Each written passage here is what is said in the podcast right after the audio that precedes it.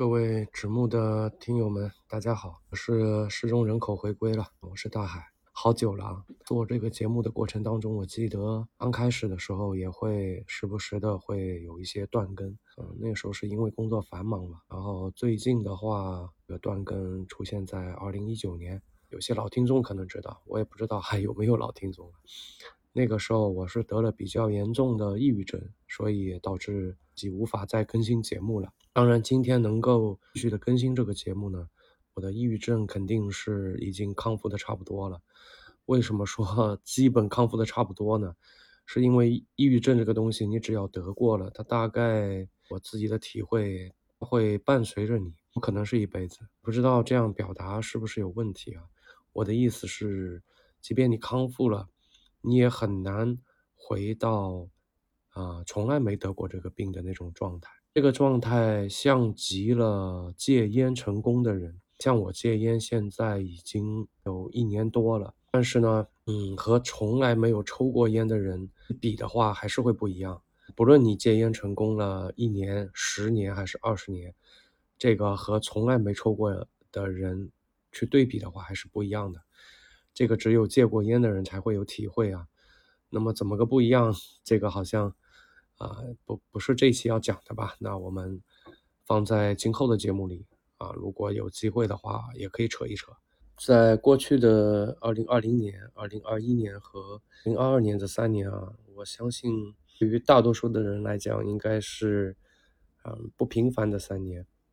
特别是对于做着生意的人，对吧？做生意的、创业的，包括电商从业者吧，应该是不是特别好的3年啊，对大多数的类目来讲。那么对我来讲就更加如此了，因为这3年除了要面对疫情的困扰，我还需要去战胜这个抑郁症。但放在现在来看，这算我的成就了。但在这个过程当中，我还戒了烟，对吧？还做了一次创业的尝试吧。之前的节目里有聊过了，本来就在那个经济环境不好的情况下又亏了一笔，这个真的是落井下石啦，雪上加霜。经历了这个苦难的3年以后啊，我相信也有不少人可能有了焦虑的情绪，或者是抑郁的情绪，更有甚者，或者不幸的话，你有可能也有了轻度的焦虑症或者抑郁症。而我是经历过的，也从这个坑里爬出来的，所以我前面也在想，是不是可以去更新一下这方面的内容。我这个节目呢是讲电商创业的啊，这个还是困扰我几天吧，我也在考虑。其实几天前我就想更新了，就跟一些节目跟老朋友聊聊天啊。说实话，我现在没有那么的忙，我现在还是比较空的，有大把的闲余时间。放以前的话分秒必争，特别的繁忙，忙里抽空的在那里跟节目。现在特别闲了，我觉得是一个很好的时机吧，可以给大家多做一些节目而做什么内容却让我困扰了几天。考虑再三，我还是决定不去更新电商创业方面的内容先啊，可能以后也会给大家聊聊，但是我不想一直更新关于怎么赚钱、怎么创业这类的节目了。我也打算先跟一批关于戒烟的这个节目。为什么呢？是因为经历了这3年啊，我相信很多人，特别是我，感受到了健康的重要性，感受到了生命的可贵。好像听上去这句话，对吧？小朋友都懂啊，就非常的可笑。你非得要活到了40岁，对吧？人到中年了，才更加深刻的体会到了这个话。甚至在我30多岁的时候，更不用说20多岁了，我觉得生活品质好不好，我甚至那个时候会傻缺的觉得，不是说你健不健康啊这种，是不是处于亚健康啊，对吧？还是说非常的健康啊，没考虑过。我那个时候觉得生活品质好不好，就是你赚了多少钱，你赚钱多，你生活品质自然就会好。但是这3年的经历告诉了很多人，排在第一位的永远是健康，没有健康的话什么都没有意义。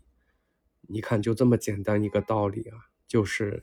人教人教不会，非得要事教人。如何摆脱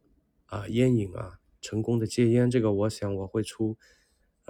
一个系列的节目吧，因为一期的话你肯定是讲不完的，你肯定要好多期，然后把里面的方法、原理、道理以及一些好的书籍、一些好的观点分享给大家，这个需要一个系列的节目。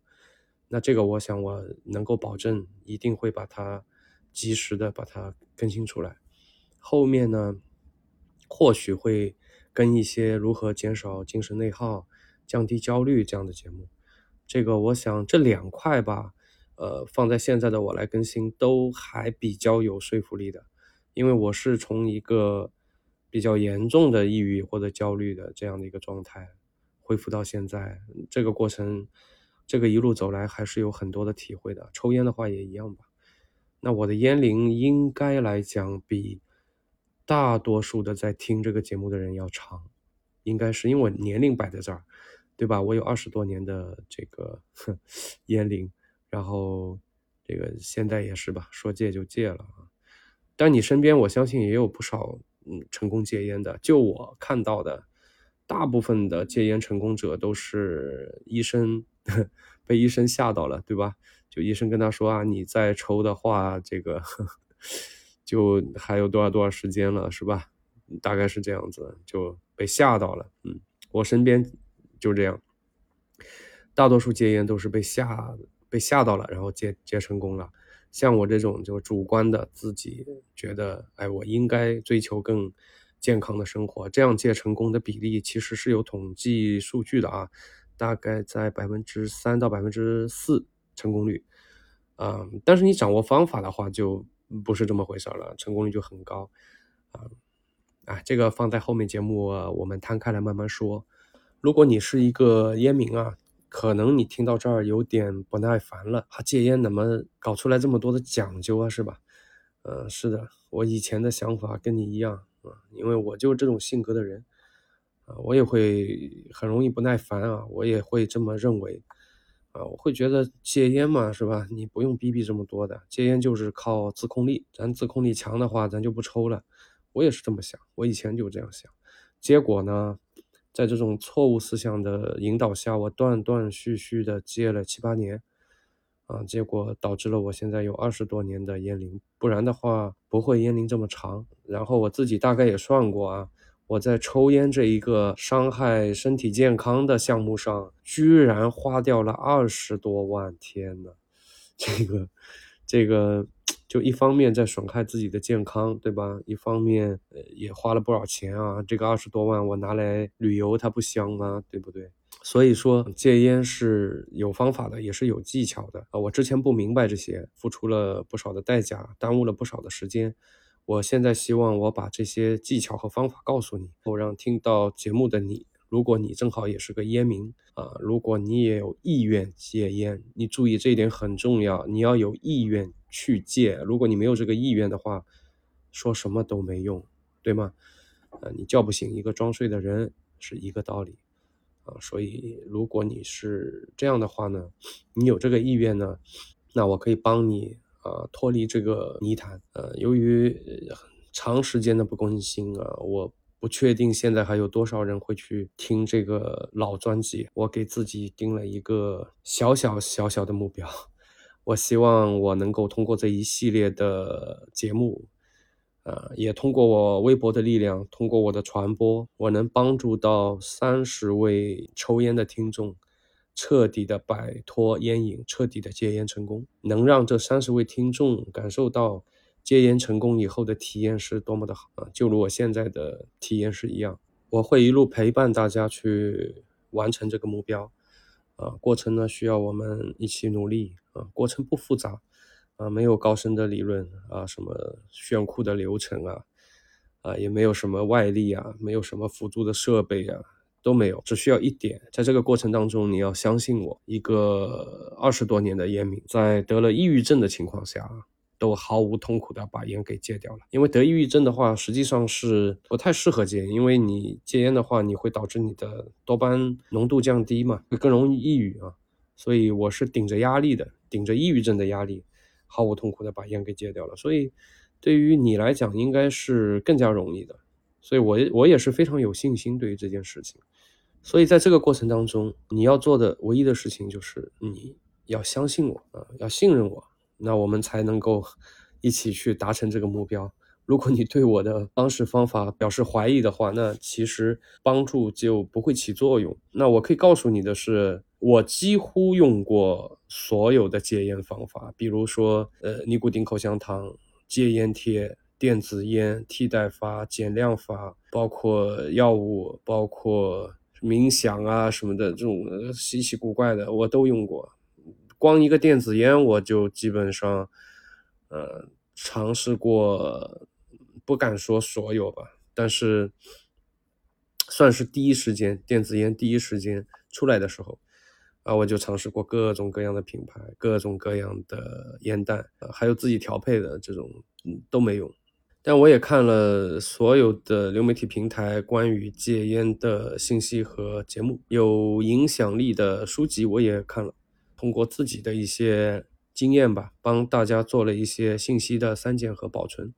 啊，就是一个去其糟粕取其精华的一个过程。好的东西呢，我就会在接下来的节目里啊